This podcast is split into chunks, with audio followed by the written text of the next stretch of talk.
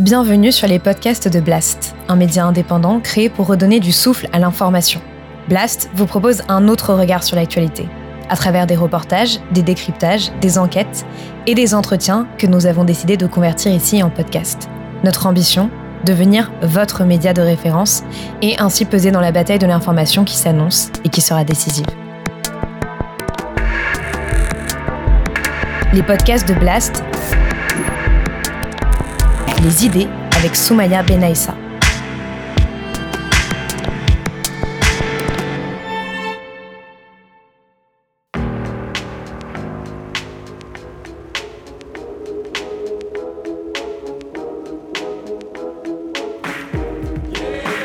ces quartiers populaires sont des laboratoires du néolibéralisme particulièrement conséquents et des violences policières parce que ça va avec.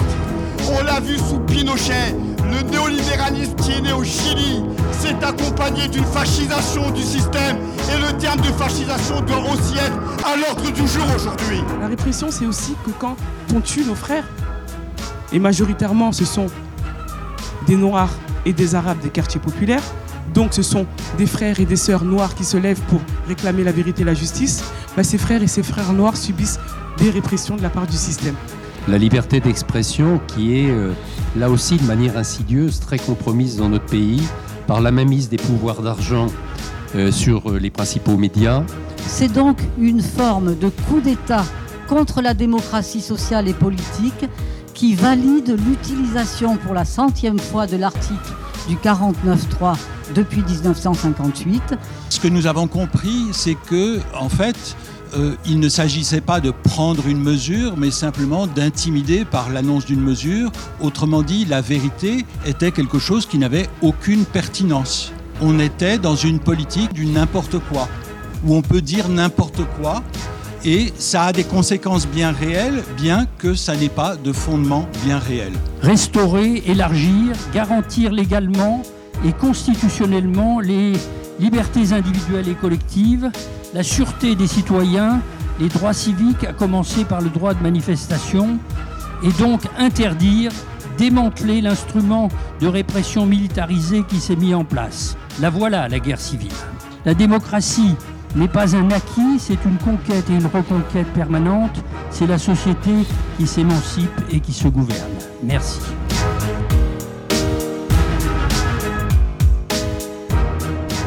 Bonjour Étienne Balibar, bonjour Éric Fassin. Bonjour. Merci infiniment d'avoir accepté mon invitation, d'avoir accepté de répondre à nos questions à Blast dans le cadre de ces premières assises populaires pour les libertés publiques et dans un contexte inquiétant de délabrement démocratique. Alors ces assises, elles sont organisées ici à la Bourse du Travail, portées par le sociologue Willy Pelletier et l'économiste Pierre Calfa, soutenues par un certain nombre d'associations de juristes et de syndicats ou encore d'intellectuels dont vous êtes. Alors, Étienne Balibar, vous êtes philosophe, une figure majeure de la pensée contemporaine, une pensée à bien des égards iconoclaste, qui, euh, de lire Le Capital, votre premier livre, à Cosmopolitique, un des derniers, en passant par de nombreux ouvrages collectifs, articles, eh bien, interroge, entre autres, les conditions de l'émancipation, de la transformation sociale, l'accélération de la mondialisation libérale et résonne singulièrement dans la conjoncture présente. Tout comme vos travaux, euh, Éric Fassin, euh, et autres interventions académiques et publiques, vous êtes sociologue, chercheur au laboratoire d'études de genre et de sexualité,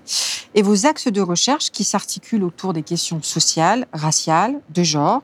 D'ailleurs, votre livre de la question sociale à la question raciale, publié en 2009, a fait date dans le débat public, permettent aussi de mieux saisir les enjeux et les problématiques de l'époque. Alors, vous savez souvent, l'un et l'autre, pris position dans l'espace public. La question du savoir et de l'engagement vous préoccupe mutuellement. Et votre présence ici à la Bourse du Travail dans le contexte de ces assises pour nos libertés, au lendemain de la validation du texte de la réforme des retraites par le Conseil constitutionnel et juste après la promulgation de ce texte voulu coûte que coûte, hein, je le rappelle, par le gouvernement et le président Macron, eh bien, prend vraiment euh, tout son sens. Alors, avant de pointer l'enjeu essentiel de ces assises, j'aimerais juste savoir quelle analyse vous faites de cette situation politique, démocratique, institutionnelle Écoutez, la question est très très vaste. Alors on pourrait parler des heures et je suis sûr qu'on va revenir sur toutes sortes de détails qui nous paraissent à juste titre mériter l'attention et, la, discussion. Mais pour commencer, il faut être aussi bref que possible. Donc, il me semble qu'on est à un, tournant de ce, de ce mouvement dont la, puissance, l'ampleur, euh, vont faire date, euh, mais dont l'avenir est très difficilement euh, prévisible. Évidemment, ça dépend de toutes sortes d'impondérables. Fondamentalement, c'est une question de rapport de force, hein, évidemment, entre un gouvernement dont le président de la République est le seul et unique maître. Hein. Encore que quelquefois, quand je dis ça, je ne veux pas faire trop de parenthèses, etc., mais je, je pense qu'il est important de, préciser qu'en réalité, contrairement aux apparences, le président Macron n'est peut-être pas le décideur en en dernière instance dans toute cette affaire. Et je pense qu'il faudrait revenir là-dessus. Parce qu'on a quand même très rarement vu dans l'histoire euh, euh, française. On a vu des gouvernements de classe, naturellement. On a vu des gouvernements de droite. On a vu, euh, tu le rappelais tout à l'heure, des gouvernements colonialistes, etc., etc. Mais des gouvernements qui se présentent aussi ouvertement comme étant, euh, en somme, purement et simplement euh, l'organe exécutif de l'oligarchie financière, enfin, d'une classe euh, capitaliste très internationalisée et, très concentrée aussi, et très, très financiarisée. C'est quand même relativement rare. Et moi qui suis un vieux lecteur de Marx, j'ai passé ma vie là-dedans, comme vous le racontez, je ne peux pas m'empêcher de penser à des passages du, du, livre que Marx avait écrit en 1850, tout de suite après les révolutions de 48, dans lequel il décrivait justement euh, ou c'est peut-être dans le manifeste communiste, qu'elle disait le gouvernement n'est pas autre chose que euh, l'organe euh, exécutif de la classe financière. Bon, qui a l'air d'être une définition très très réductrice. Hein, bon, et je pense qu'aujourd'hui on s'en approche quand même d'une façon étonnante. Bon, alors il n'est pas le seul représentant. Hein. Peut-être qu'au sein du gouvernement, le maire qui se tient un petit peu dans les coulisses a autant de pouvoir que Macron. Ça serait très bon. Enfin, quoi qu'il en soit, d'un côté on a un, un gouvernement euh, qui a beaucoup perdu, énormément perdu en termes de légitimité. Bon, et donc, euh, d'une certaine façon, de capacité de gouverner, ça on verra dans les jours qui viennent. Bon, l'objectif de, de, Macron, euh, semble-t-il, et de ceux que j'ai décrits autour de lui, est aussi quelque chose de très étrange. C'est, semble-t-il, d'être quelque chose comme le, Thatcher, le Margaret Thatcher français. Il y a des gens qui ont dit ça, mais je suis, tout à fait d'accord avec ça. Donc c'est de casser Hein, une, fois pour toutes et pour longtemps, euh, si possible, euh, le mouvement syndical, le mouvement ouvrier, beaucoup d'entre nous, beaucoup de militants, d'intellectuels, de gens de gauche, etc., avaient un petit peu euh, perdu l'espoir dans la dernière période, c'est-à-dire un, mouvement qui d'opinion, qui est, massif, hein, bon, qui semble-t-il rallie derrière lui contre la réforme des retraites, dont on parlera peut-être aussi entre 70 et 75 15% de la population française, avec une, une grande cohérence, une grande, une grande euh, unanimité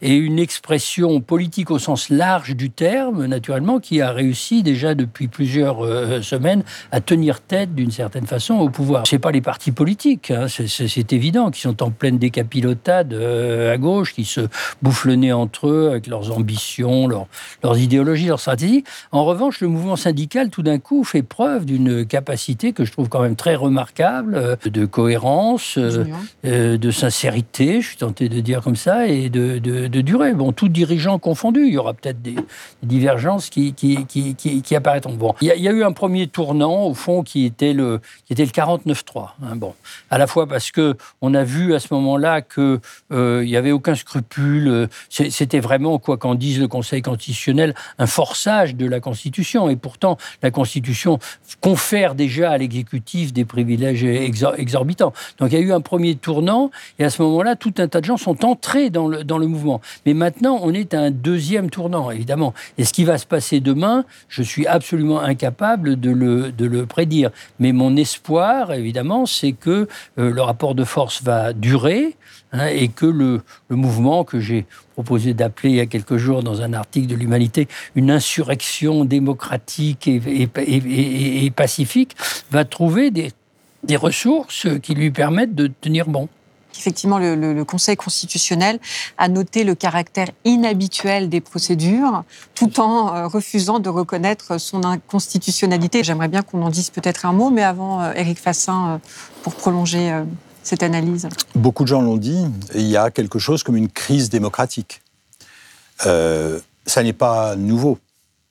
D'abord, il y a de longue date une inquiétude sur la représentation. Mais cette inquiétude, elle a redoublé depuis, euh, on va dire, les années 2000.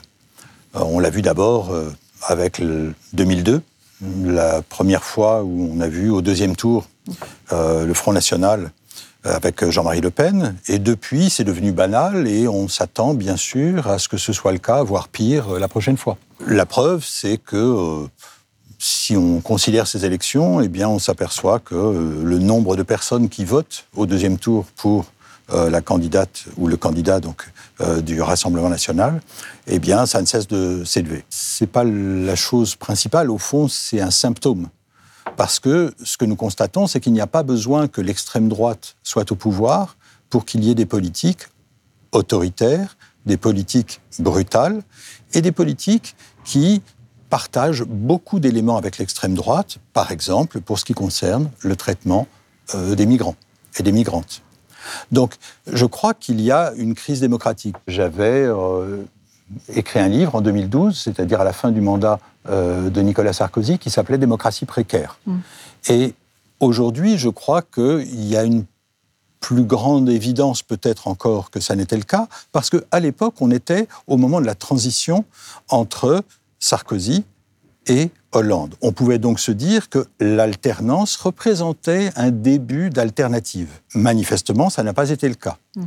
La preuve, Emmanuel Macron, euh, eh bien, il travaillait pour et avec François Hollande. Il y a donc au contraire une continuité. C'est une continuité qu'on a vue sur beaucoup de points, sur la politique économique, par exemple, mais aussi, par exemple, sur le traitement des populations roms, puisque Manuel Valls a repris à l'identique les attaques qui avaient été formulées par euh, Nicolas Sarkozy avant lui. Donc il y a une continuité qui est venue euh, décevoir toute attente de l'idée qu'il y aurait une alternative. Et en particulier, c'est cela qu'a fini d'incarner euh, Emmanuel Macron avec son en même temps. L'extrême droite dit ni droite ni gauche, et Emmanuel Macron dit et droite et gauche. Bah, en général, quand on dit ça, ça ne finit pas à gauche. C'est vrai pour l'extrême droite, c'est vrai pour Emmanuel Macron. Il y a de ce point de vue-là quelque chose qui sape les fondements même de la logique démocratique. Alors bien sûr, ça prend des formes euh, qui sont euh, constitutionnelles. Euh, ça prend des formes qui sont dans les rapports avec les syndicats, dans les rapports avec la rue, dans les rapports avec les électeurs. Bref, ça se joue à tous les étages, mais entre autres, c'est parce que la succession de présidents dans un régime de république monarchique euh, a continuellement défait l'opposition entre la droite et la gauche. C'est-à-dire qu'un fondement de la démocratie, c'est l'idée qu'il va y avoir une alternative. Que nous disait Margaret Thatcher, qui a déjà été citée, il n'y a pas d'alternative. Donc je crois qu'aujourd'hui, nous avons l'aboutissement de cette logique. C'est-à-dire la démocratie, s'il n'y a pas d'alternative, quelle est la différence avec l'absence de démocratie?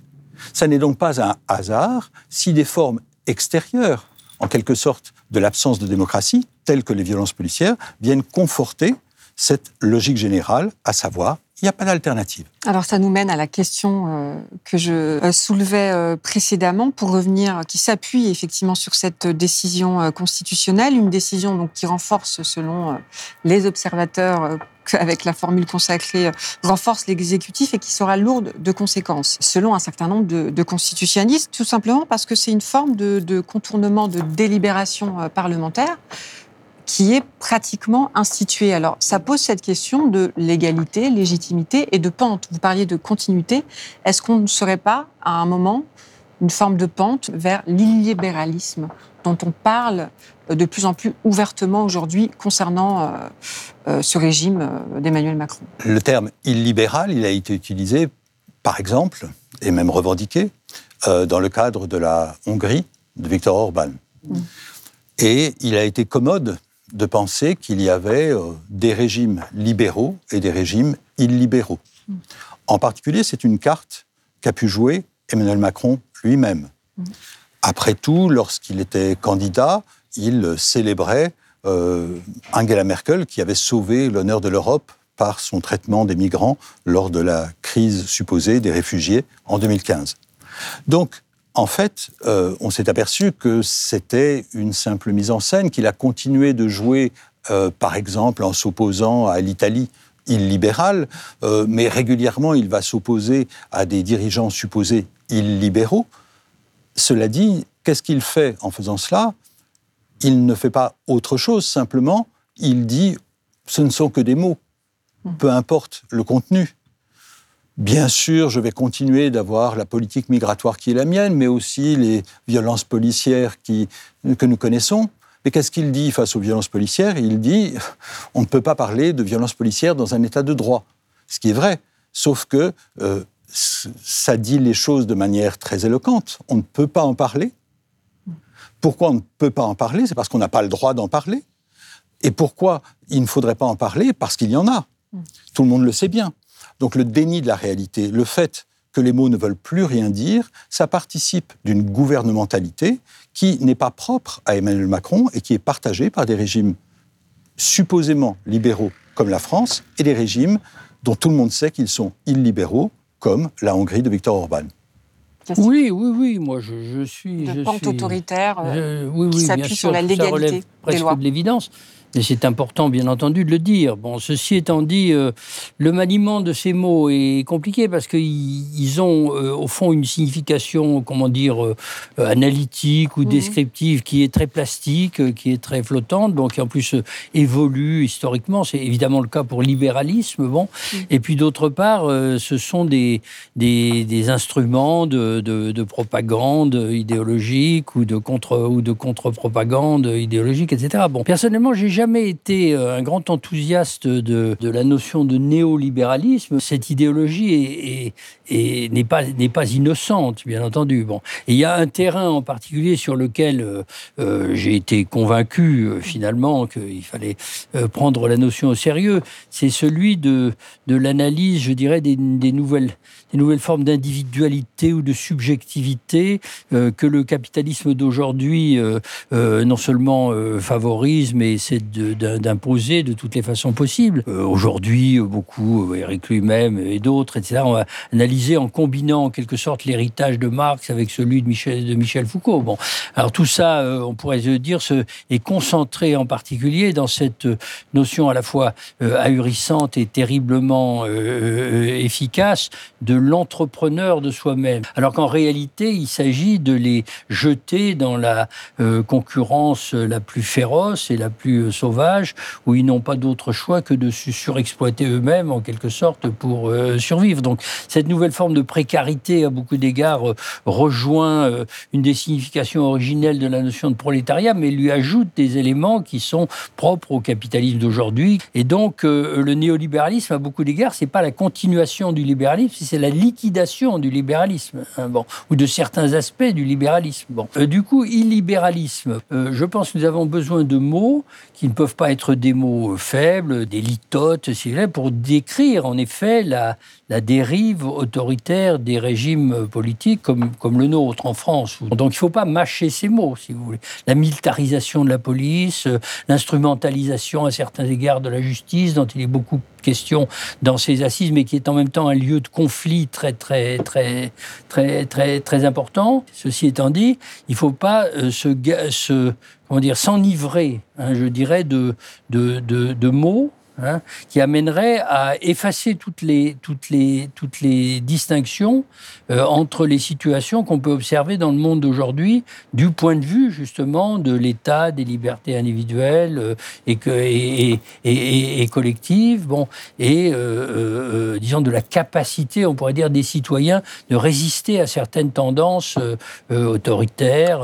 bon, c'est-à-dire que nous ne vivons pas dans le totalitarisme, nous ne vivons pas dans un, un état de surveillance électronique euh, quotidienne, du, pas encore en tout cas, de déplacement des citoyens dans la vie. Nous vivons dans un État où les partis politiques sont en déshérence et, dans une certaine mesure euh, en décomposition. Il est certain que ça arrange le pouvoir à beaucoup d'égards. Hein. Bon, ça peut aussi être un élément de faiblesse parce que le président actuel n'a pas de parti politique à son service. Bon, mais nous ne vivons pas dans un système de partis uniques, euh, de droit ou de facto, etc., etc. Donc une des importances du, mouvement actuel, au fond, je dirais, euh, et de ce qui se discute aujourd'hui dans les assises que, auxquelles nous participons, c'est de tirer la sonnette d'alarme en disant nous sommes, et nous sommes depuis déjà longtemps, évidemment, sur une pente qui est extrêmement dangereuse et qui pouvait sembler, à certains égards, irrésistible parce qu'elle obéit à des tendances lourdes du capitalisme d'aujourd'hui. Je pense que effectivement, enfin, le travail universitaire, et c'est la raison je crois, pour laquelle nous sommes sollicités, euh, par vous peut-être, mais aussi pour euh, l'ensemble de cette journée, euh, c'est d'essayer de travailler les mots, travailler les concepts pour essayer d'analyser de manière plus précise, d'être un peu moins captif des mots, donc de, de faire notre métier. et je crois qu'effectivement, il est important, par exemple, sur un terme comme néolibéralisme, d'essayer de l'utiliser de manière productive. C'est-à-dire pas simplement pour dire c'est une forme de libéralisme hard.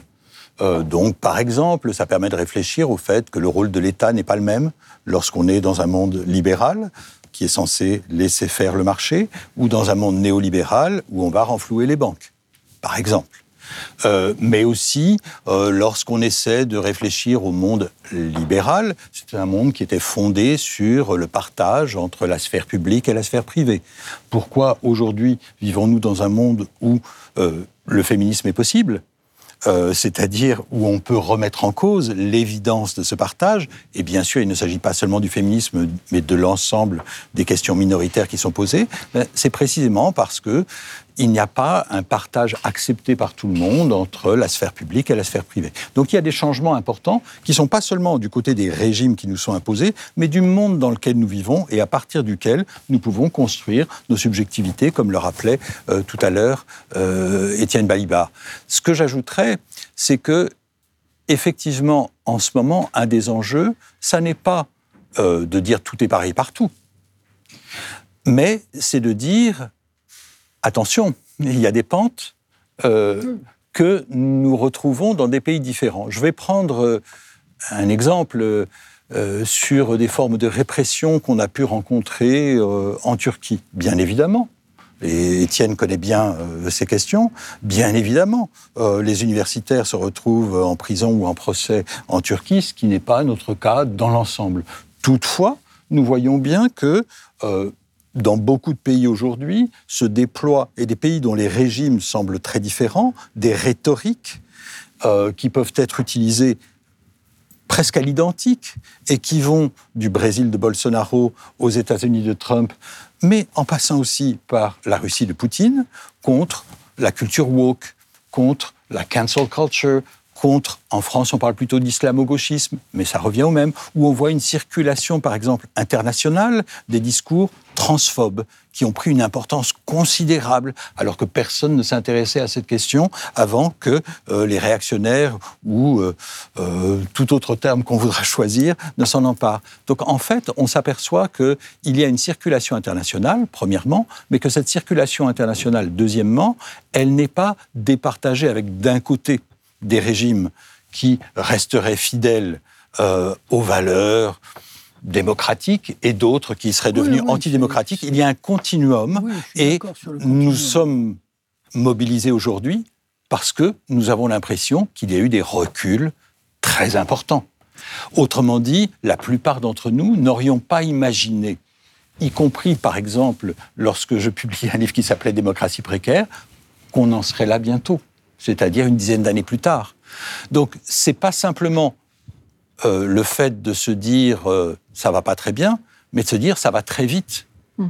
Ça avance, ou plutôt ça, recule très vite.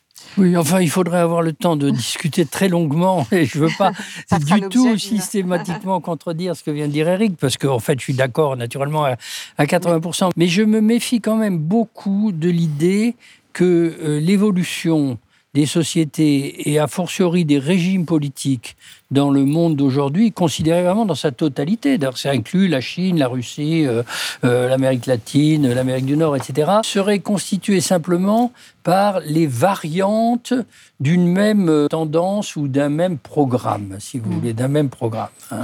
Je crois que de ce point de vue, il y a quand même des différences des, qui ne sont pas seulement des seuils, mais qui, qui sont, qui tiennent à l'histoire. Hein, qui tiennent à l'histoire. Je vous avais développé un peu la situation de, sur, sur, la menace des libertés académiques. C'était un peu le sens de votre intervention. Donc, à l'heure où finalement, ce qui est interrogé, c'est aussi la marche des contre-pouvoirs.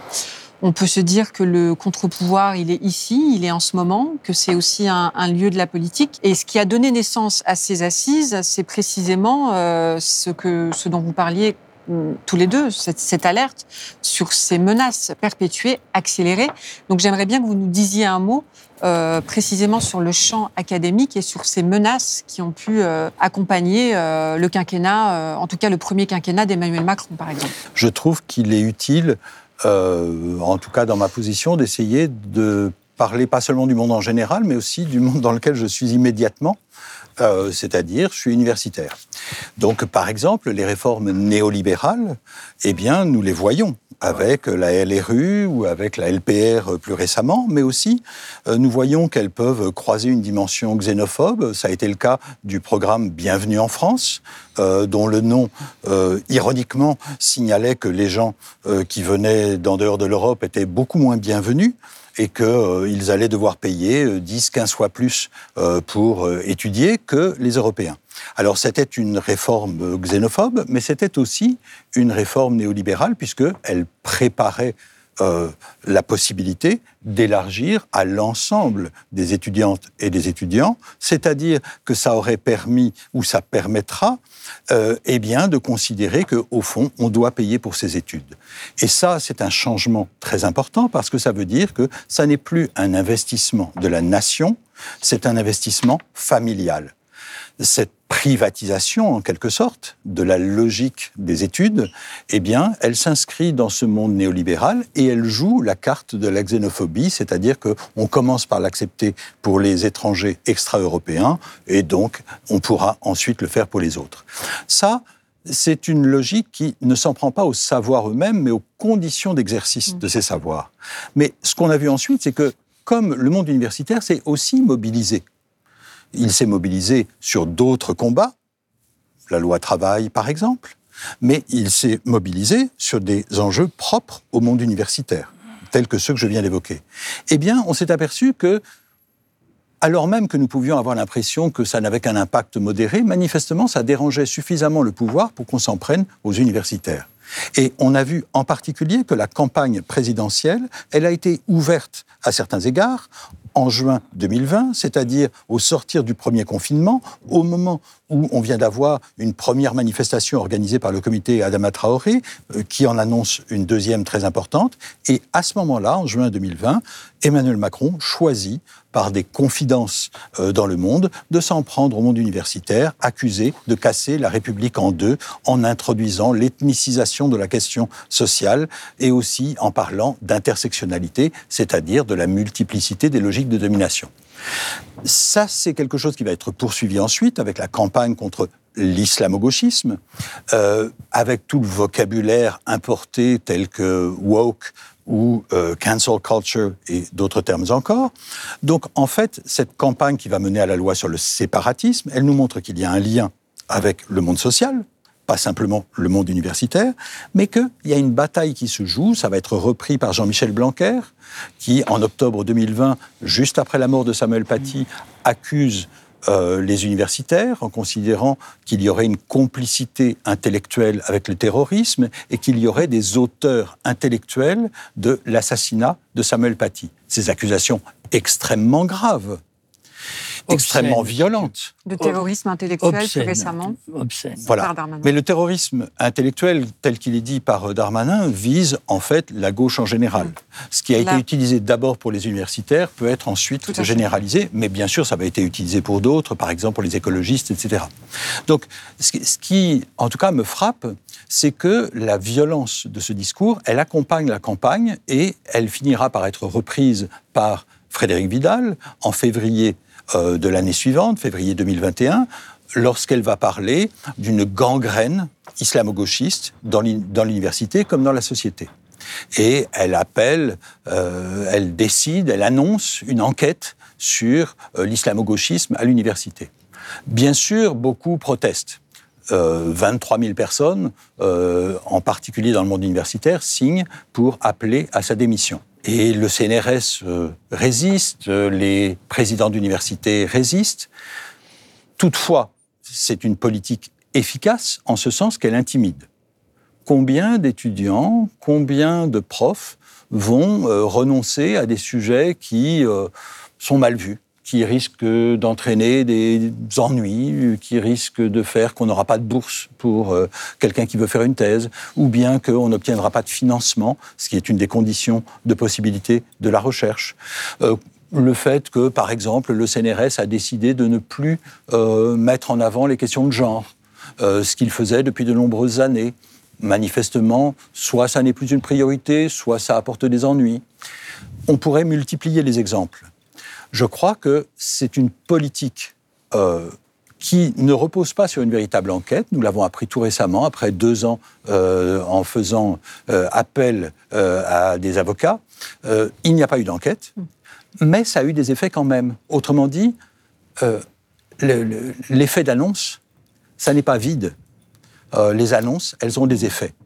Et ça, c'est ce que euh, nous voulons dire, c'est que les mots sont importants, même quand ils ne reposent sur rien.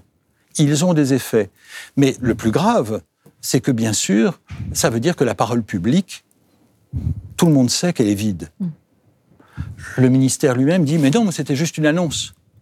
Ça pose la question de la vérité dont vous parliez. Euh. Ça pose la question, premièrement, de la vacuité de la parole publique. Lorsque nous entendons quelque chose, nous pouvons présumer que ça ne veut rien dire. Hmm. Ce qui est très grave, parce que la parole publique, c'est important en démocratie. Et donc, effectivement, ça pose aussi la question de la vérité. Pourquoi s'en prend-on au savoir critique? Parce que, et en tout cas, c'est euh, moi l'idée que j'essaie de défendre, euh, c'est pas seulement parce que nous parlons du monde social et que le monde social parfois communique avec le monde universitaire, ne serait-ce qu'à travers les étudiants et étudiantes, à travers les précaires, à travers toute la communauté universitaire, mais je crois aussi de manière vraiment importante, euh, ce qui est en cause, c'est le statut de la vérité. C'est-à-dire que nous avons aujourd'hui des discours gouvernementaux en France comme dans d'autres pays qui justement sont censés ne pas appartenir aux mêmes catégories. Je pense donc à Bolsonaro, je pense à Trump. Des gouvernements qui Vous disent... à Xi Jinping aussi. Absolument. Euh, mais je connais beaucoup moins bien, donc ah je bah, n'y hasarde pas. Euh, mais je pense que beaucoup de gouvernements aujourd'hui euh, disent n'importe quoi, c'est-à-dire ne se contentent pas des fake news, c'est-à-dire de dire des choses qui sont des contre-vérités. Ils disent des alternative facts, des faits alternatifs, c'est-à-dire quelque chose qui n'a plus rien à voir avec la vérité. Ça n'est même pas l'hommage que représente le mensonge par rapport à la vérité. Le mensonge essaie de se faire passer pour une vérité. Le n'importe quoi, eh bien, ne cherche même pas à dire que ça a un rapport avec la vérité. Et ça, c'est très grave en démocratie parce que ça veut dire que, au fond, tout se vaut. Et ça, c'est le succès de quelqu'un comme Trump. Hum. Et ça pose la question, certains appellent ça le bullshitisme d'ailleurs. Absolument. Et effectivement, lorsque j'essaie. Le bullshitisme. Je suis d'autant plus d'accord que c'est le terme que j'utilise pour traduire n'importe quoi. Euh, la politique du n'importe quoi, c'est le bullshit, qui est un concept philosophique étudié euh, par euh, le philosophe de Princeton, Harry Frankfurt, qui explique la différence entre le mensonge et le bullshit. En tout cas, cette question de la vérité, elle est assez euh, primordiale, euh, Étienne Balibar. Il y a par définition en démocratie un, rapport euh, intrinsèque, on pourrait dire, bon, entre le régime du discours et le rapport qu'il entretient avec la question de la vérité, qui n'est jamais simple, parce que la, vérité en politique, la vérité dans le domaine des sciences académique, etc. Tout ça, c'est des, ça mérite des analyses soignées. Mais il y a un rapport entre, entre ce problème, bon, et puis d'autre part, euh, en effet, le, problème euh, des luttes, des contre-pouvoirs et des affrontements sociaux. Donc, le mot qui, peut-être si on le prend au pied de la lettre. Hein. C'est la lecture des textes de Foucault sur la, sur la, la liberté, le courage de la vérité, la liberté de parole, la parésia des Grecs qui m'avait fait penser à ça. C'est le mot contradiction. Hein. Bon, il faut, euh, faut pas éviter la contradiction, mais il faut pouvoir porter la contradiction et euh, euh, la creuser jusqu'au point où elle révèle, si vous voulez, où elle met en évidence quels sont les, les véritables enjeux d'une situation. Donc, le moment dans lequel nous nous trouvons à la à contre-courant et à l'envers de cette dégénérescence que décrivait à l'instant Eric et qui n'affecte pas seulement l'université, elle affecte la presse, elle affecte toute la sphère publique d'une certaine façon. Et peut-être un moment de vérité dans la mesure où certaines contradictions sont portées euh, euh, euh, au premier plan et où les acteurs même de la situation éprouvent le besoin de les, dire, de les, réfléchir et de les agir. En tout cas, pour finir, ça appelle à plus de mobilisation euh, populaire, mais mobilisation, comme disait mon philosophe de prédilection, euh, Spinoza, sed, en latin, je m'en excuse, sed intelligere, c'est-à-dire pas mobilisation aveugle, mais c'est pas ce qu'on voit en Mobilisation réfléchie, mobilisation alors, justement, Vous avez euh, tous les deux, je crois, signé un appel appelant au retrait, puis à l'abrogation de cette réforme, en disant qu'il fallait aller jusqu'au bout. Alors ma question, c'était jusqu'où faut-il aller maintenant que cette loi a été adopté eh ben, toute la question est de savoir, je m'excuse de reprendre la parole avant toi, tu auras le dernier mot, mais euh, euh, euh, toute la question est de savoir dans quelle mesure la décision de la nuit dernière, et tout le monde a remarqué évidemment la précipitation avec laquelle le, gouvernement, la présidence de la République elle-même annonçait l'entrée en vigueur de la loi à quelques heures de distance de la décision du Conseil constitutionnel, ce qui, qui prouve que tout ça était complètement planifié, je dirais. Bon, ça pouvait, il pouvait y avoir des anicroches, mais il n'y en a pas eu de leur point de vue. Et donc, bon, donc, euh, dans, toute la question est de savoir si ça met un terme au, débat. Alors, naturellement, on va nous marteler euh, l'idée que euh, désormais, maintenant, la question est réglée parce que, comme on a dit, le processus démocratique, le cheminement, et, démocratique. Le cheminement démocratique et constitutionnel est allé à son terme. Mm. Mais il est grevé de tellement de, contradictions internes, justement, ce processus, hein, dont, tout le monde, dont tout le monde est conscient, qu'en réalité, la question se, pose encore. Bon, alors naturellement, ça dépend, euh, euh, j'allais dire du courage, ou disons du non-découragement des, gens qui ont manifesté, qui ont essayé de faire grève malgré le prix que ça coûte en ce moment avec l'inflation, etc., différents endroits en France, ou de se manifester d'une autre façon. C'est pas, euh, c'est pas, c'est pas rien de tout ça n'est facile. Et pourtant, peut-être que je prends mes désirs pour des réalités, mais je sens comme une espèce de volonté de résistance, de pas euh, accepter le, le, fait accompli, euh, si vous voulez, bon, et donc de chercher c'est ça le problème. Hein. De chercher de, des, des, des, formes d'organisation, des modalités euh, euh, d'action qui marquent clairement que, en réalité, euh, les, les, choses ne sont pas terminées. Et la phrase importante qui a été prononcée par un des dirigeants, et moi je suis au départ, c'est pas mon camp, si vous voulez, mais que je salue euh, dans toute cette séquence, c'est-à-dire Laurent Berger de la direction de la, de la, de la, CFDT, au nom de l'intersyndicale, naturellement, en accord avec, euh, avec, avec les autres, c'est euh, nous n'allons pas retourner, comme si de rien n'était, négocier avec le gouvernement. On, on nous dit qu'il y aura une réunion mardi après la promulgation de la loi par le président de la République. Mais je vous le dis, nous n'irons pas. Nous n'irons pas, nous rentrerons pas dans un agenda politique. la vie des gens, la vie des travailleurs qui ce soir sont déçus parce qu'ils vont devoir travailler plus longtemps, on l'a vu aussi dans vos reportages, elle n'est pas une séquence. Et donc nous ne rentrerons pas dans une nouvelle séquence parce que cette séquence-là n'est pas terminée. Donc implicitement, il n'a pas redit on va mettre la France à l'arrêt, mais il a dit et ils ont dit, les syndicats, et d'autres le disent à leur façon dans le pays tout entier, que ce gouvernement s'est mis lui-même dans une situation où il ne doit pouvoir, pas pouvoir gouverner selon sa propre euh, euh, autorité, comme si, comme, si, comme si de rien n'était. Le sens du mouvement tel que je le comprends, c'est ni Macron ni, ni Le Pen. On nous dit tous les jours que Le Pen monte dans les sondages, probablement vrai, mais j'ai euh, tendance à penser que de ce côté-là aussi, les choses ne sont pas, euh, ne sont pas jouées. Ce qu'on constate, c'est que euh, tout le monde revendique la démocratie, y compris le président de la République. Simplement, la définition qu'il donne implicitement ou explicitement de la démocratie, c'est j'ai été élu. Oui. C'est tout.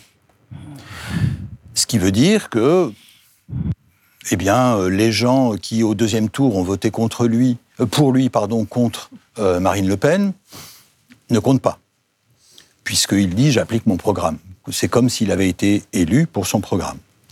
Deuxièmement, la rue ne compte pas. Troisièmement, les sondages ne comptent pas. Quatrièmement, les syndicats ne comptent pas. Cinquièmement, le Parlement ne compte pas. Bref, c'est une démocratie réduite à sa plus simple expression. Ça veut dire que quand on n'est pas d'accord avec ça, ce qu'on veut, c'est le contraire. C'est-à-dire, on réfléchit au fait que c'est un moment où, par exemple, il y a une union syndicale inhabituelle et relativement durable.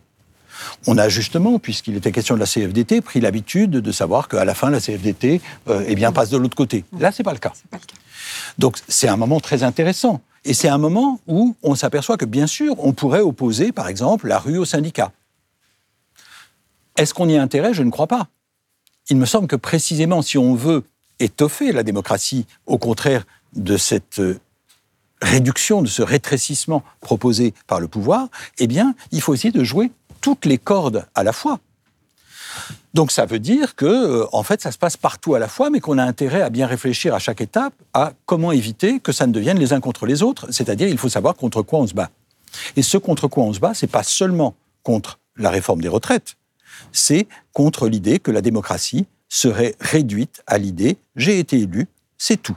Parce que à ce moment-là, ce sera vrai peut-être demain pour Marine Le Pen. Mm.